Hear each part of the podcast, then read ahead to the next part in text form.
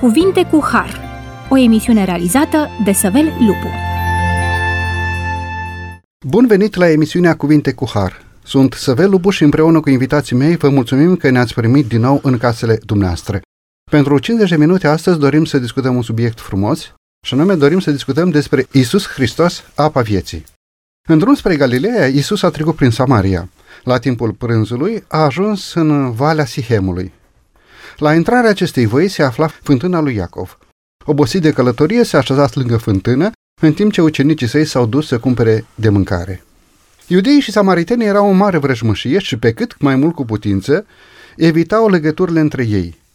Însă, comerțul era îngăduit în caz de nevoie, astfel că ucenicii erau cumva scutiți de condamnarea legii. Dar orice legătură socială cu ei era condamnată.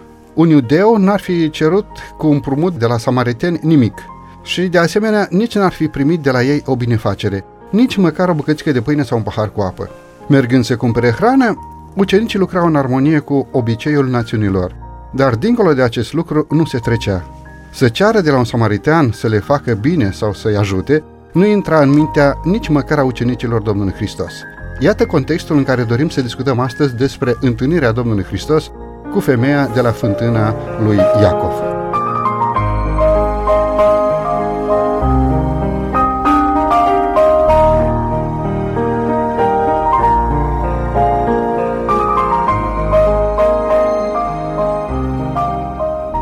Discutăm acest subiect împreună cu domnul pastor Rașcu Florin. Bine ați revenit la microfonul emisiunii Cuvinte cu Har. Din nou mulțumesc pentru invitație, bine v-am regăsit. Și cu domnul pastor Cristia Dorin. Bine ați revenit la microfonul emisiunii Cuvinte cu Har. Bine v-am găsit. În începutul pasajului pe care îl studiem astăzi, se face afirmația că fariseii au aflat că Isus face mai mulți ucenici decât Ioan. În acest context, Isus părăsește Iudeea și se întoarce în Galileea. Cum ar trebui să interpretăm acest gest al Domnului Hristos, relatat chiar la începutul pasajului din Ioan, capitolul 4, de la versetul 1 în continuare? Domnule Dorin, aș dori să încep cu dumneavoastră. Cum ar trebui să interpretăm gestul Domnului Hristos? Fuge Domnul Hristos de un anumit conflict care se putea naște acolo, evită o anumită situație. De ce procedează Domnul Hristos în acest mod? Pentru a înțelege motivația sa, ar fi bine să citim împreună aceste versete, Ioan 4 cu 1 uh, la 3. Domnul a aflat că farisei au auzit că el face și botează mai mulți ucenici decât Ioan. Și aici o mică paranteză, nu era un uh, conflict deschis între Ioan și Domnul Isus Hristos, ci doar um, un fals conflict alimentat de zvonurile acestea răspândite de farisei. Apoi versetul 2 spune, însă Iisus nu boteza el însuși, ci ucenicii lui. Atunci a părăsit Iudeea și s-a întors în Galileea. Este foarte posibil ca fariseii să fi folosit uh, gelozia ucenicilor lui Ioan, care, potrivit Evangheliei, erau mai puțini decât cei pe care uh, îi făcea Iisus împreună cu ucenicii lui, și să fie alimentat cumva această invidie, această gelozie a lor. Popularitatea lui Isus creștea în acele zile și se pare că ucenicii lui Ioan simțeau oarecare dezavantaj comparându-se cu cei lui Isus. Farisei au simțit lucrul acesta și oriunde există gelozie și invidie, lucrarea nu poate să înainteze, să prospere. Așa se face că Isus Hristos, nu din uh, teamă, nu din frică, nu din lașitate, ci pur și simplu pentru a deschide un nou câmp de lucru în Galileea, uh, hotărăște să se deplaseze în acea direcție. Mulțumesc tare mult. Domnule Rașcu, de ce Domnul Hristos nu a mers pe această rută care ocolea cetatea Samariei, ci a mers direct prin centrul acestei cetăți? Era acest gest al Domnului Hristos un gest sfidător la adresa autorității iudeilor, acești iudei plini de prejudecăți, să nu uităm uh, faptul că între iudei și samaritei nu exista nicio legătură, cu mici excepții legate de comerț. De ce Domnul Hristos alege în mod deliberat acest drum? Spunea Dorin, a pornit spre Galileea să detenționeze o anumită situație, nu a fugit, ci din contra a găsit o soluție potrivită pentru timpul de atunci, dar alege nu drumul obișnuit, ci merge în altă direcție. Merge exact prin cetatea Samarie, drum pe care un iudeu n-ar fi dorit să-l parcurgă niciodată. Vă rog frumos! În momentul în care vedem ceea ce face Mântuitorul Iisus Hristos, traseul pe care îl alege, procedura pe care o adoptă în momentul în care se întâlnește cu femeia din zona Samariei, Înțelegem că plecarea Mântuitorului din Iudeea spre Galileea avea un obiectiv foarte bine determinat, cunoscut de Mântuitorul de altfel și, așa cum spunea colegul meu de platou, nu a fost un gest de lașitate din partea Mântuitorului. Pe de altă parte, în condițiile în care ne uităm la motivația pentru care iudeii nu ar fi trecut niciodată prin Samaria, trebuie să ne uităm puțin în istoria lor, să vedem conflictele generate timp de mulți ani uh, de generațiile anterioare. Nu exista într-adevăr nicio legătură între iudei și samariteni, cu excepția celei de comerț. Era o problemă de închinare la oamenii aceștia. Dacă ne uităm în istoria lor, vedem că oamenii aceștia erau frați, uh, vorbim de Samaria și ne gândim la regatul de nord a Israelului, cu cetatea din Samaria ca și capitală și avem uh, Iudeea cu cetatea capitală Ierusalim. În momentul în care iudeii s-au întors din Babilon, au uh, construit templul de la Ierusalim. Acel moment uh, a fost timpul în care samaritenii, fraților, au venit să se ofere în a-i ajuta, să le ofere ajutorul. Au fost refuzați pentru lucrul acesta și uh, nu doar că au plecat rușinați de acolo, dar au mers prin metode necinstite, au mers să împiedice lucrarea celor de la Ierusalim ca nu cumva aceștia să își zidească templul. În condițiile în care au văzut că până la urmă cei de la Ierusalim și-au zidit templul, au mers la Samare și au făcut și ei un alt templu. Așa se face că pe la 432 vedem că în Samaria este construit un templu în care se închinau, dar, atenție, după învățătura evreiască. Mulți dintre samariteni au păstrat învățătura evreiască, au păstrat uh, ceea ce pentru ei constituia Tora, primele cinci cărți ale lui Moise, și de acolo și alimentau modul de închinare. O să vedem că pe parcursul uh, discuției subiectul de conflict pe care le aduce în atenție femeia este închinarea. Noi ne închinăm aici, voi acolo, până la urmă unde este bine. Acesta este motivul pentru care între samariteni și iudei nu există nicio legătură. E adevărat uh, și lucrul acesta pornește de la fondatorul acestei cetăți uh, și de la practicile idolatre care au prins rădăcină în Samaria. E vorba de Omri și apoi de fiul său Ahab. Uh, Ahab nu a făcut altceva decât să um, aducă închinarea idolatră în sânul copiilor lui Avram, ceea ce pare să fie atras mânia lui Dumnezeu și strămutarea lor în, în robie. Acolo s-au desfășurat tot felul de ritualuri păgâne, idolatre, iar atunci când samaritenii au fost uh, deportați, locul lor a fost luat de babilonieni și de neamuri care, bineînțeles că au adus împreună cu ei închinarea idolatră, ceea ce se pare că și-a spus cuvântul în istoria acestei cetăți și acestui uh, teritoriu, lucru care, iată, devine evident în, în timpul Mântuitorului Iisus Hristos, atunci când uh, între închinarea adevărată de la Ierusalim, acolo unde era templu și unde se păstrase uh, esența închinării uh, iudaice și închinarea din Samaria era o diferență uh, foarte mare. Deci, într-un anumit sens, iudeii erau cumva motivați, aveau ceva scuze că ocoleau această cetate sau să spunem că nu doreau să se amestece cu acest tip de închinare. Totuși, Domnul Hristos, în loc să meargă pe drumul obișnuit al iudeilor de la Ierusalim înspre Galileea, Mântuitorul trece prin Samaria. Mă întorc la întrebarea, de ce Domnul Hristos alege această rută, să treacă direct prin cetate? Rută de altfel ocolită de majoritatea iudeilor, domnule Rașcu. Aș vrea să mai punctăm un element și anume, în momentul în care iudeii s-au întors din robia babiloniană, au vrut să nu mai calce în același păcat care a condus în robie și anume idolatria motiv pentru care au refuzat ajutorul samaritenilor la construirea templului și motiv pentru care ei n-au vrut să mai aibă niciun fel de legături cu alte popoare, cu altcineva care avea un alt tip de închinare. În momentul în care Mântuitorul Iisus Hristos decide să meargă în Galileea, trece prin Samaria tocmai pentru a dărâma astfel de prejudecăți, pentru că nu erau motive reale pentru care tu să eviți dialogul sau abordarea unui om, temerea aceasta a ta că te vei întina. Erau doar pretexte, erau prejudecăți și atunci Mântuitorul vrea să dea la o parte prejudecățile acestea. Uh, Mântuitorul a fost întotdeauna uh, omul care a rupt barierele, a dărâmat prejudecățile, a dărâmat zidurile uh, și a pus în atenție omul și nu o gândire moștenită, neargumentată, nesusținută de Sfânta Scriptură sau de Cuvântul lui Dumnezeu, avându-l în formă vie la data aceea prin intermediul Domnului Isus Hristos. Pe de altă parte, Mântuitorul Isus Hristos, așa cum am amintit la începutul acestei emisiuni, știa foarte bine că în Samaria se va întâlni cu o femeie ce avea un suflet zdrobit, iar misiunea Mântuitorului aceasta era, pe lângă propovăduirea Evangheliei săracilor, să tămăduiască sufletele zdrobite. Pentru asta a venit Mântuitorul în lumea aceasta. Iar întâlnirea aceasta cu femeia Uh, Isus reușește să o vadă dincolo de prejudecăți, dincolo de o simplă discuție, reușește să vadă rezultatele unei astfel de întâlniri. Motiv pentru care este destul de motivat, provocat să plece din ideea unde se putea exploata un conflict, merge în Galileea și acolo face o trezire în uh, locul în care se oprește în Samaria, o trezire spirituală a întregii cetăți din zona Samariei și vorbim aici de cetatea din, uh, din Sihem. Obosit de călătorie, Domnul Hristos a așezat lângă fântână, în timp ce ucenicii s-au dus să cumpere de mâncare, după cum am spus și adineauri. Când s-a așezat la marginea fântânii, Domnul Hristos chiar era slăbit de foame și de sete.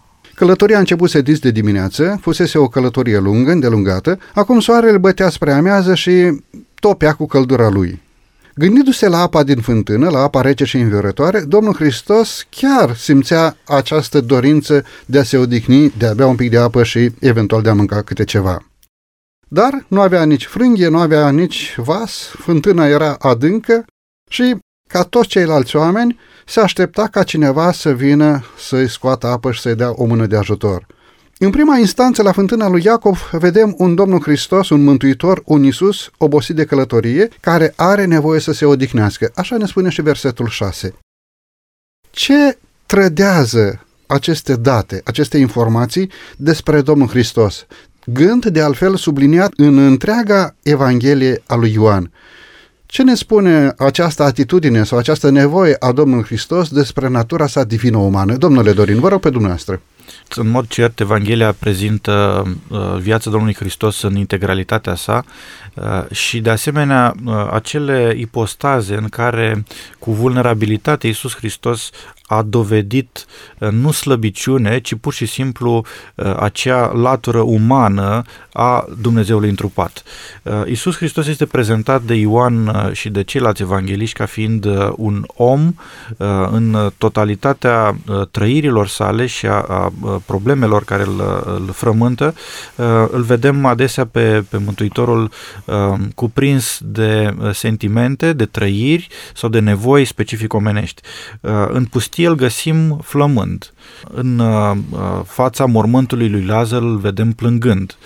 În Ghețeman, de asemenea, îl găsim copleșit de, de o durere pe care, în calitate de om, uh, nimeni nu ar putea să o, să o poarte, să o ducă.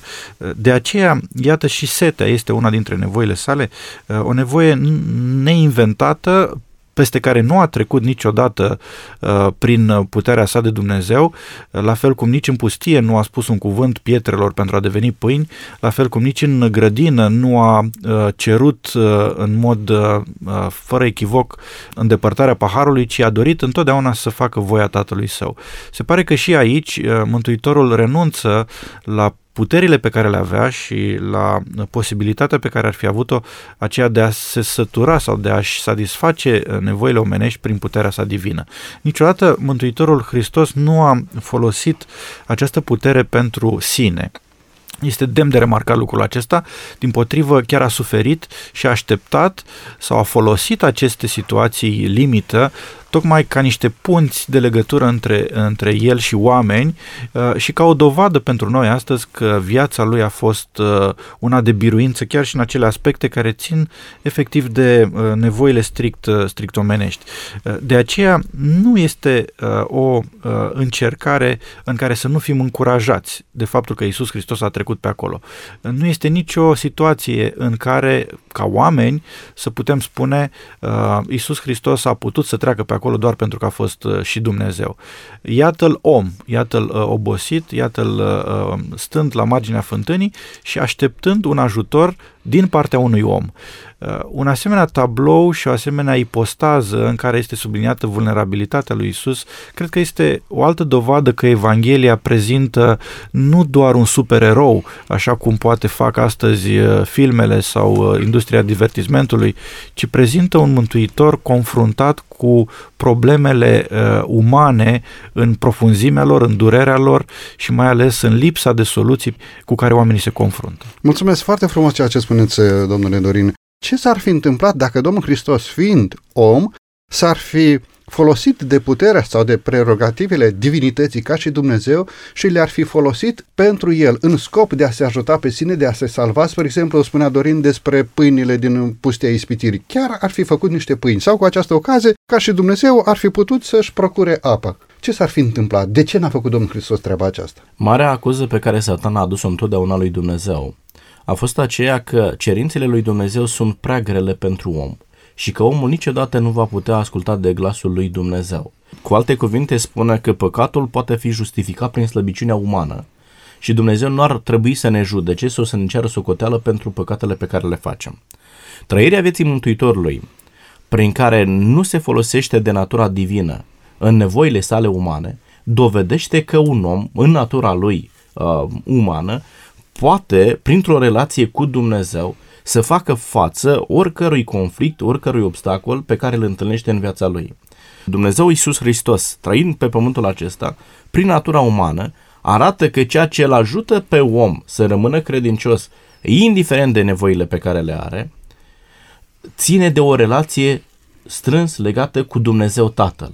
Dacă Iisus Hristos s-ar fi folosit de natura divină, ar fi confirmat acuzele pe care satana le aduce lui Dumnezeu și anume că omul nu poate prin natura lui umană să asculte de Dumnezeu, pe care de consecință putem să păcătuim pentru că aceasta este justificată și cererile lui Dumnezeu sunt prea mari pentru noi. Dumnezeu este un Dumnezeu, spunea satana, un Dumnezeu arbitrar, un Dumnezeu care nu este dragoste pe care de consecință noi ar trebui să ne războim împotriva lui Dumnezeu așa cum a făcut-o el și să-l abandonăm, să trecem în, în tabăra lui Lucifer.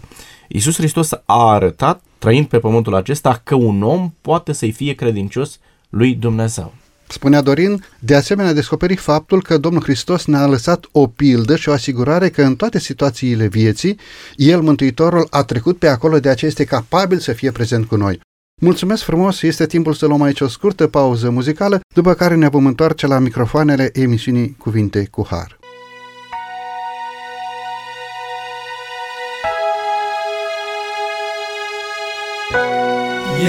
Eram pierdut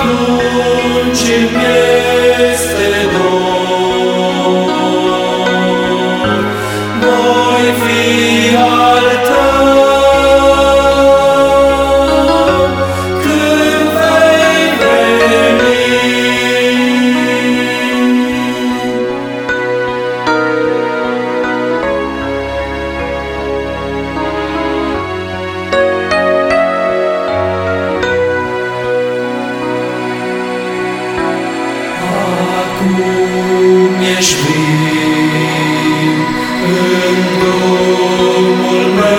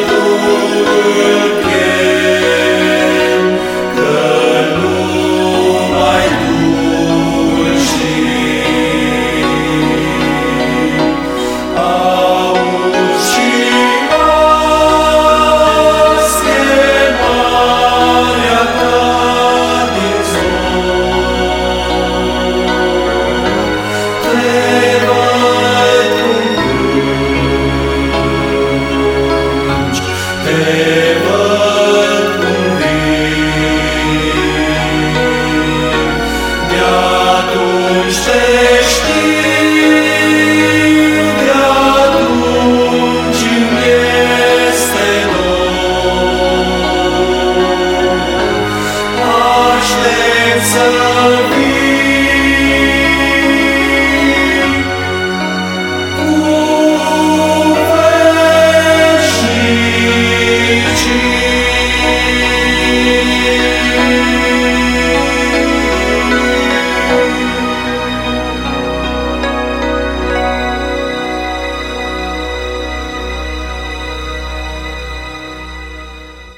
După această pauză muzicală ne-am întors la microfoanele emisiunii Cuvinte cu Har. Discutăm astăzi împreună cu domnul pastor Rașcu Florin și cu domnul pastor Crista Dorin subiectul frumos de pe paginile Sfintelor Scripturi și anume Isus Hristos, apa vieții. În prima parte a emisiunii am uh, punctat cadrul discuției legat de Ioan capitolul 4, 1 la 3. De asemenea am subliniat și situația în care exista o ură, animozitate între iudei și samariteni la cea dată. În acest context, Domnul Hristos zăbovește la fântâna lui Iacov. Am văzut că în uh, prima instanță la fântâna lui Iacov descoperim un Iisus Hristos, Dumnezeu și om în același timp, care are nevoie de ajutorul din partea acestei femei.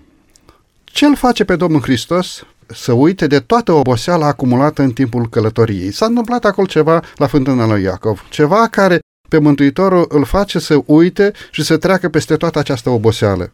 Ce citește Domnul Hristos în inima acestei femei din Samaria, care a venit la fântâna lui Iacov să scoată apă?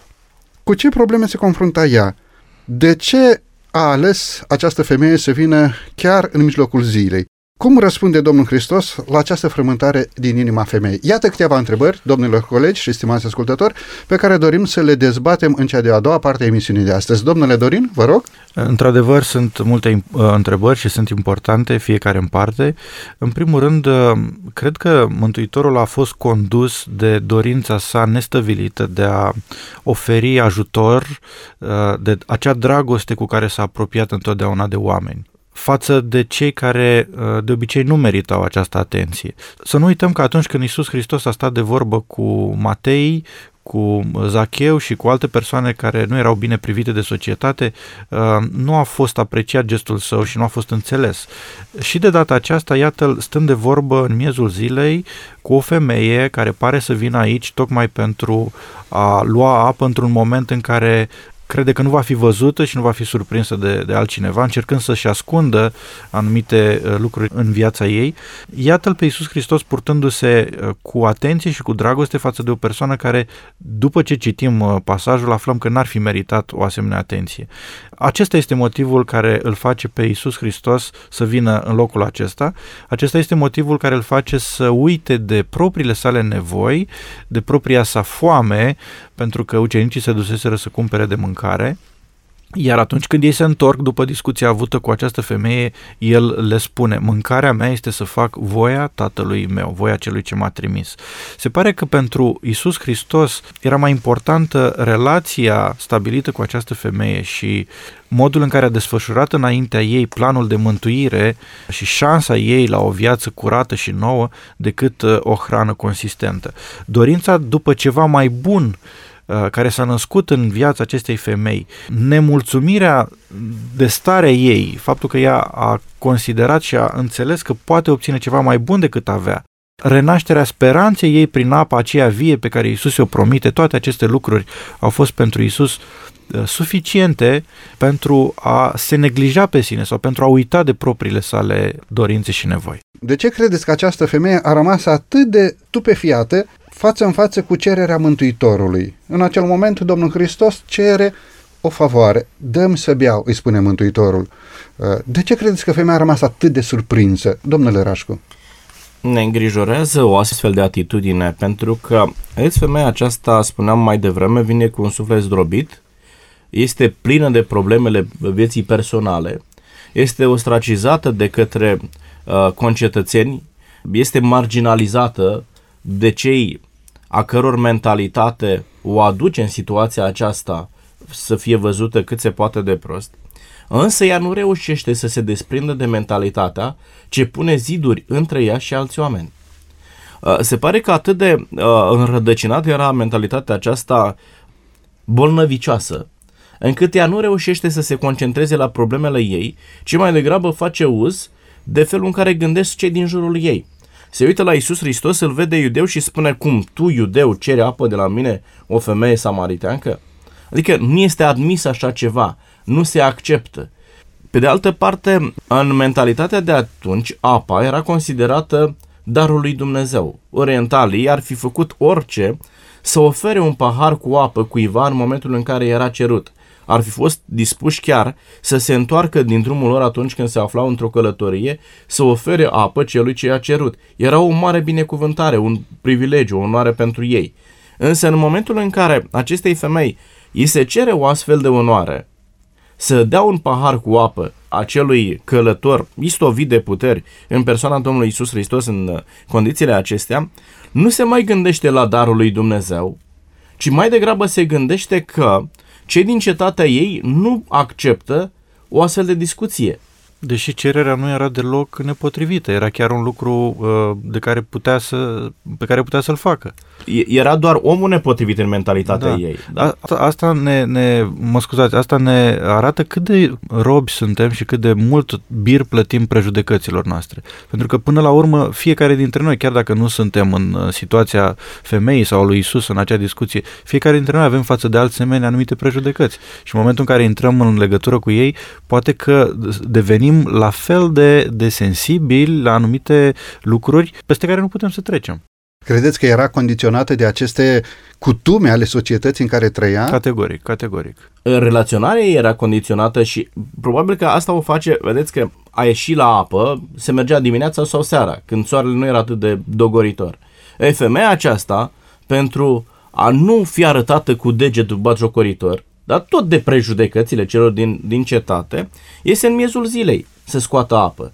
Ea suferea din cauza acestor prejudecăți. Dar cu toate acestea nu are puterea să se rupă de ele și în momentul în care cineva îi cere din darul lui Dumnezeu pe care ei l-au primit, să-l ofere mai departe, spune, nu, tu ești iudeu, eu sunt uh, o femeie samariteancă, nu avem ce discuta. Acesta este motivul pentru care Isus Hristos se află acolo. Să rupă astfel de prejudecăți, să rupă astfel de bariere și să creeze un dialog între cele două societăți, între societatea din Samaria și cei din Iudeea. Și... În condițiile acestea, oamenii reușesc să vadă mai presus de prejudecăți valoarea intrinsecă a omului prin darul pe care Isus Hristos îl oferă. Acesta este motivul pentru care Hristos îi spune, dacă ai fi cunoscut tu darul lui Dumnezeu, da? dacă acest dar al lui Dumnezeu n-ar fi fost doar la nivel de imagine a voastră, doar la nivelul mentalității voastre și ai fi înțeles cu adevărat care este darul lui Dumnezeu, adică jertfa lui Isus Hristos ce pune valoare pe toți oamenii și îi face egali în fața lui Dumnezeu, atunci ai fi tratat discuția aceasta altfel și tu însă ți-ai fi fost aceea care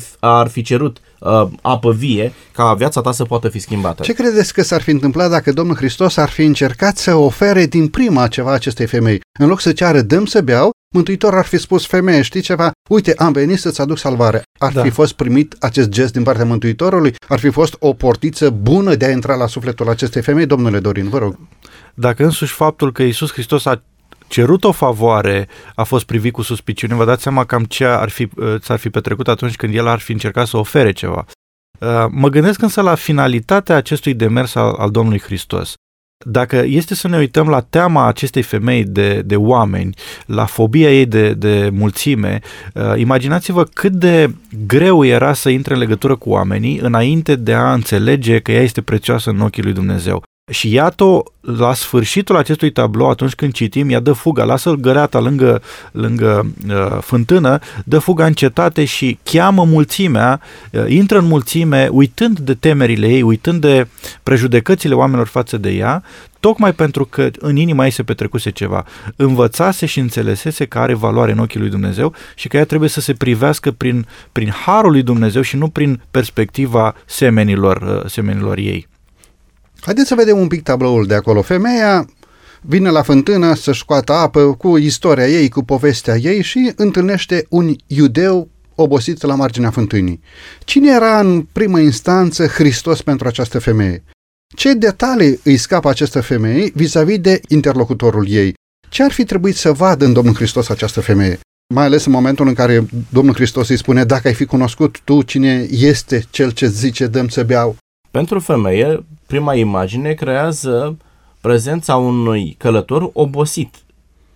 În momentul în care vezi un om obosit și cere, îți cere darul lui Dumnezeu, apa aceea, primul instinct este să-l ajuți. Când constată care este identitatea lui, are rezerva aceasta față de el. Nu reușește să-și depășească barierele interpuse de societățile în care ei trăiau, și unul și celălalt. Mântuitorul rupe bariera aceasta și face o cerere către femeia aceasta care era onorantă pentru ea și pentru societatea iudaică, ce reușește să deschidă o portiță a dialogului între cei doi.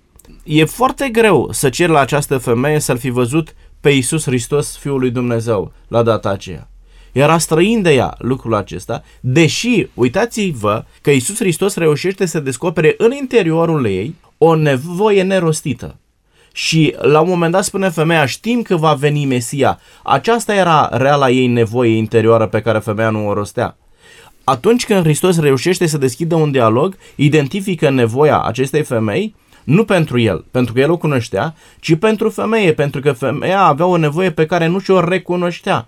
Și foarte mulți dintre noi alergăm încolo și încoace să ne creăm un confort sufletesc, dar nu-l identificăm care este acesta. Ei, golul acesta nu este altceva decât prezența lui Isus Hristos în viața noastră. În urma acestei discuții, Hristos reușește să-L pună pe Dumnezeu în centrul acelei femei, ceea ce o face să se schimbe la 180 de grade. Se întoarce către oamenii de care fugea și le vorbește despre darul lui Dumnezeu pe care ea nu-l cunoscuse până atunci și îi cheamă pe ei să se convingă, vedeți, nu este acesta Mesia pe care noi îl așteptăm. Deci schimbarea este radicală atunci când accept să stai de vorbă cu Isus Hristos. De aceea, cei care ne ascultă astăzi, ofer sfatul acesta, luați-vă timp să stați de vorbă cu Isus Hristos, pentru că viața noastră uh, va înregistra o schimbare dramatică.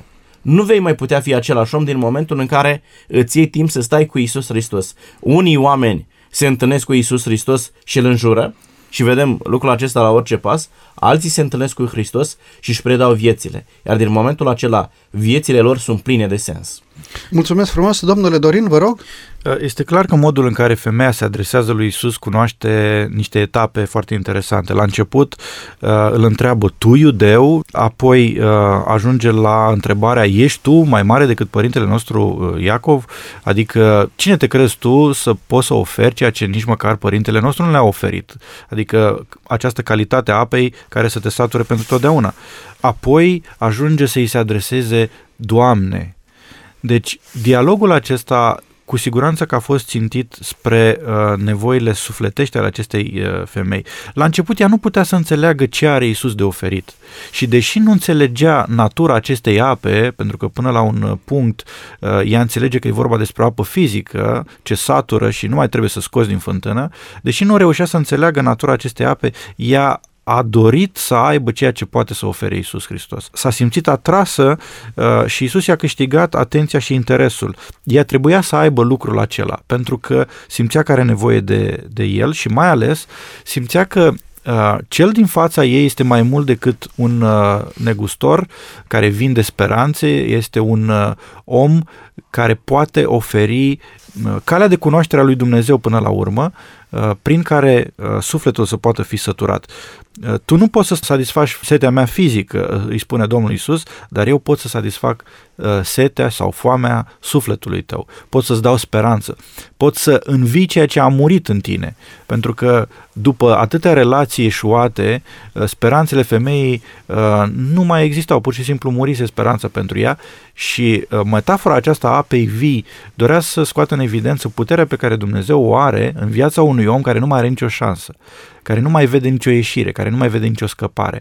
E bine, la început femeia nu a înțeles foarte clar despre ce este vorba, dar s-a simțit atât de atrasă de perspectiva aceasta, de uh, șansa pe care o avea de a primi ceea ce visase de atât de mult timp. Măreția Domnului Hristos, în contextul acestei întâmplări petrecute la fântâna lui Iacov, demonstrează calitatea Domnului și Mântuitorului nostru de răscumpărător final, adică cel care face tot ce este posibil pentru a recupera o ființă umană decăzută. În contextul de acolo, Domnul Hristos nu alege drumul obișnuit pentru a merge în Galileea, ci trece prin Samaria special pentru a întâlni pe această femeie, după cum am discutat.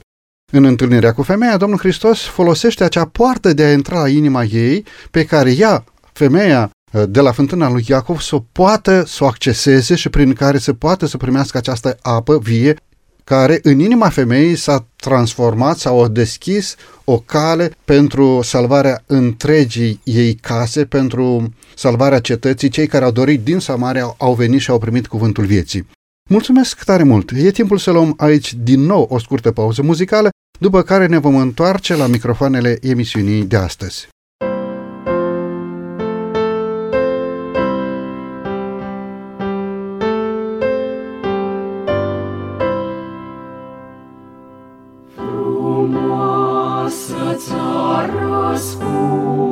pregat cu cer see veselii.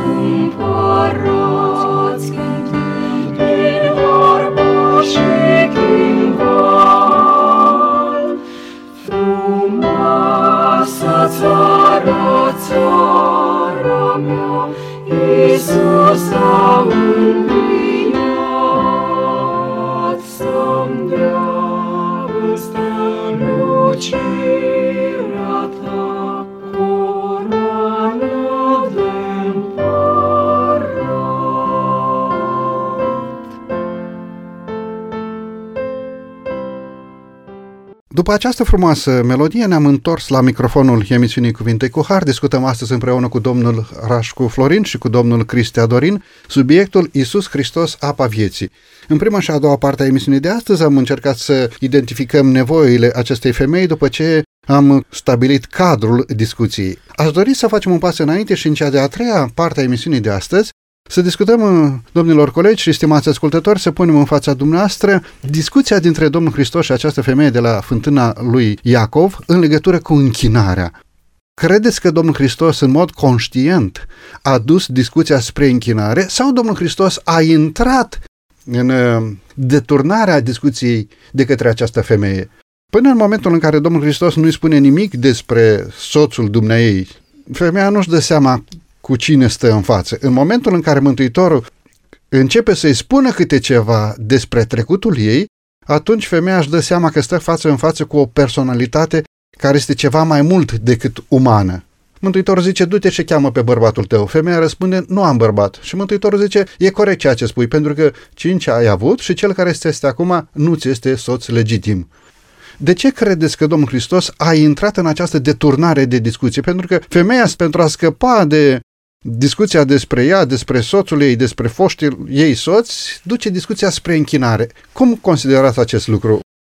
Faptul că Mântuitorul primește această provocare și o folosește este dovada deschiderii pe care el o are atunci când uh, interesul unui om este deschis către un anumit subiect.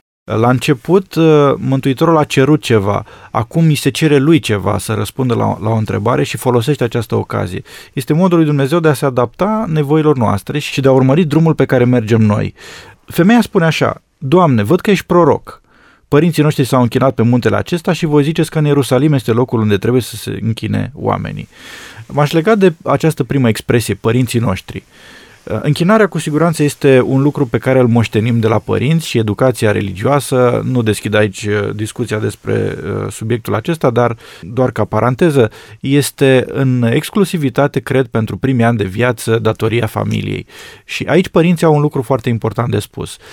Însă, în momentul în care omul ajunge la maturitate, este liber să aleagă și poate și trebuie să facă lucrul acesta în deplină cunoștință de cauză pe baza informațiilor pe care le dobândește între timp. Femeia considera că moștenirea religioasă primită de la părinți, că ceea ce prin tradiție a apucat să cunoască este mai important decât uh, alte izvoare uh, ale cunoașterii. Uh, iar lucrul acesta cred că și astăzi reprezintă o provocare, pentru că foarte mulți închinători apelează doar la uh, religia sau la cunoștința uh, sau la moștenirea religioasă a părinților, uh, evitând uh, contactul cu Sfânta Scriptură, de exemplu, care poate fi un izvor suficient pentru, pentru mântuire. Și aș putea să spun faptul că Isus Hristos uh, este fericit să vadă interesul femeii pentru uh, lucruri spirituale. Din motivul acesta, cred că alege să continue această discuție. Era o practică la data aceea că soțul care nu dorește să mai trăiască în continuare cu soția, după datina lui Moise să-i dea o carte de despărțire. A greșit Domnul Hristos intrând în deturnarea de la faptele ei spre închinare? Domnule Florin, vă rog. Era clar o situație pe care Hristos o vede în viața acestei femei ce trebuia schimbată. Ea însă și nu este mulțumită de situația în care a ajuns. În momentul în care Hristos abordează tema familiei din viața ei, imediat vrea să schimbe subiectul, pentru că ea se simțea rușinată de viața care a trăit-o până acolo.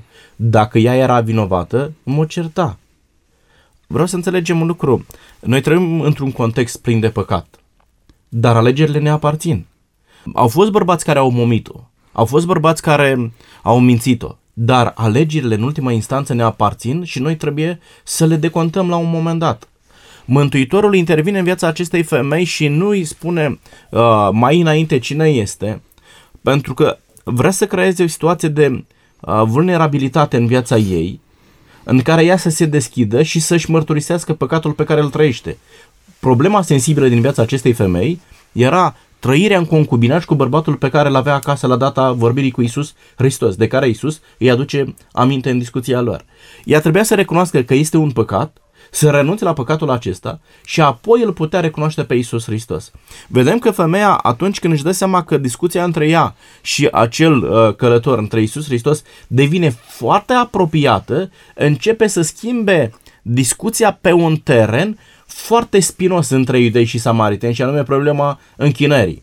Marele conflict și când se rupe pentru totdeauna relația între samariteni și iudei este anul 128 când Ioan Hircanul, conducătorul uh, iudeilor de la data aceea, vine și dărâmă templul de pe muntele Garizim, templul la care se închinau samaritenii.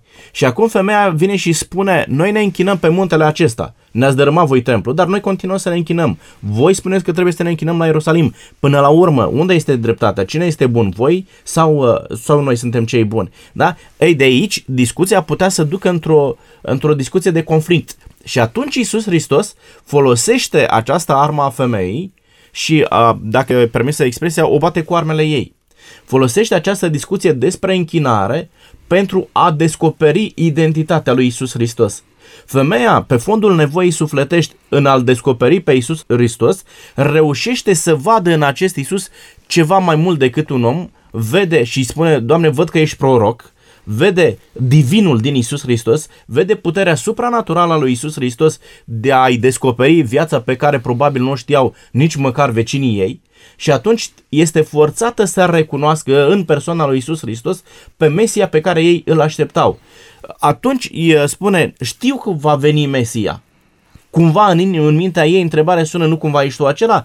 Nu are curaj să rostească cuvintele acestea înaintea lui Isus Hristos, dar fuge către aceea de care ea fugea până la data aceea.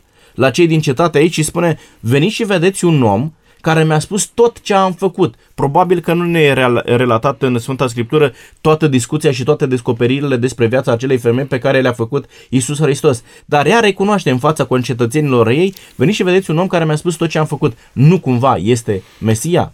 Credeți că această deturnare a discuției de către femeia de la fântâna lui Iacov este făcută în mod conștient pentru a-și ascunde un anumit trecut? Femeia încearcă totuși să afle câte ceva despre adevărata închinare.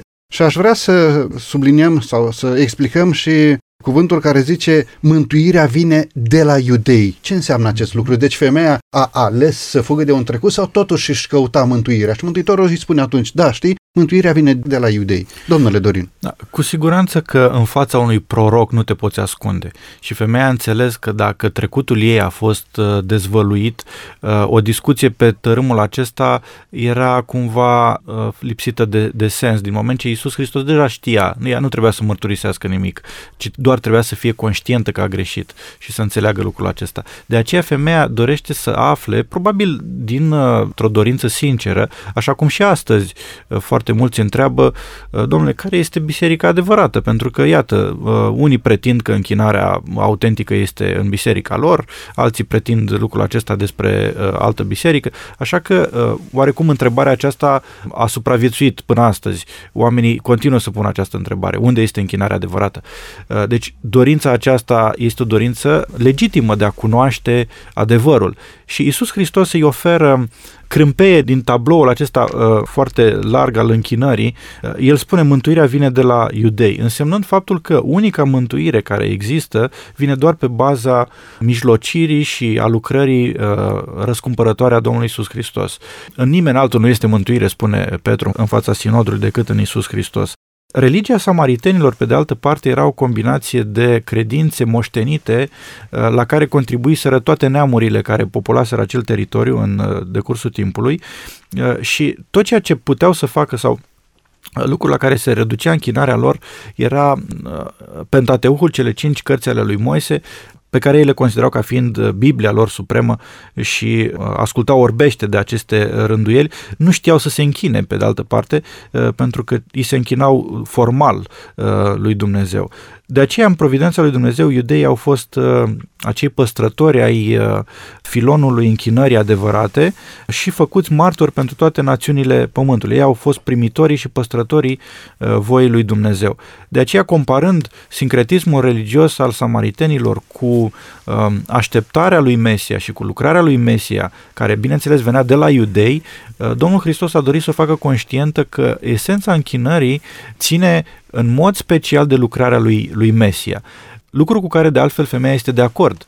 Pentru că însă și ea spune, știm că va veni acela care ne va spune toate lucrurile, cel care ne va arăta cum să-L cunoaștem pe Dumnezeu, cum să ne închinăm lui Dumnezeu.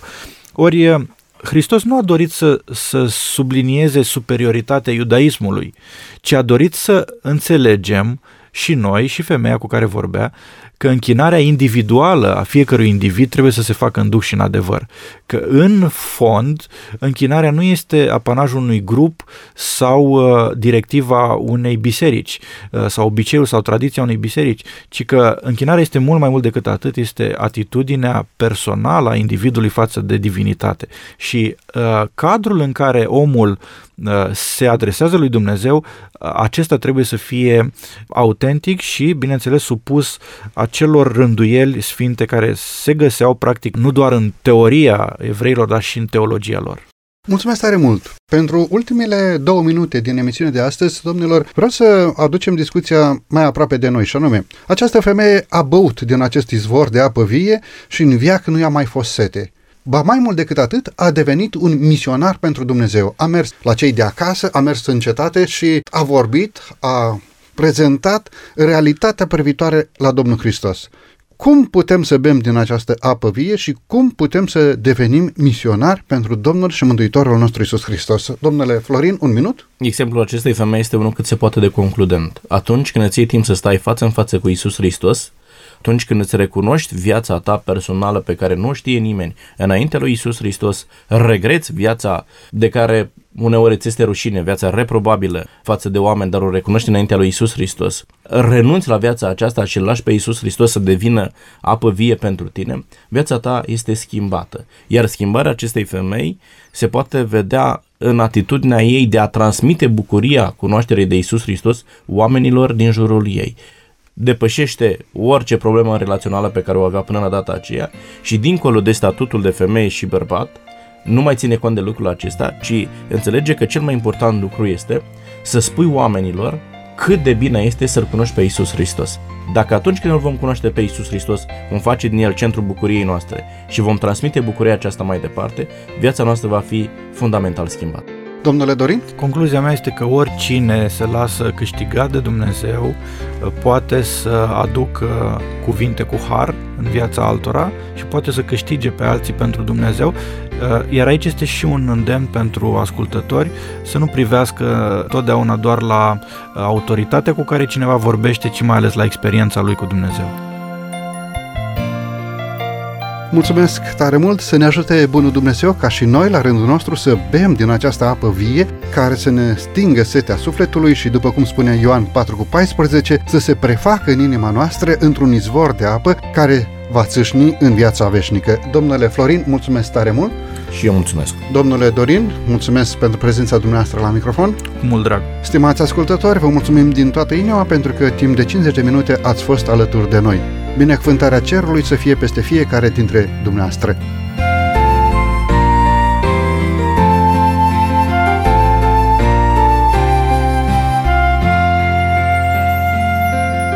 De la microfonul emisiunii Cuvinte cu Har Săbelupu, iar din regia tehnică Lobanelu și Teodorescu Cătălin, vă mulțumim pentru atenția care ne-ați acordat-o. Până data viitoare, bunul Dumnezeu să fie cu fiecare dintre noi, numai bine tuturor!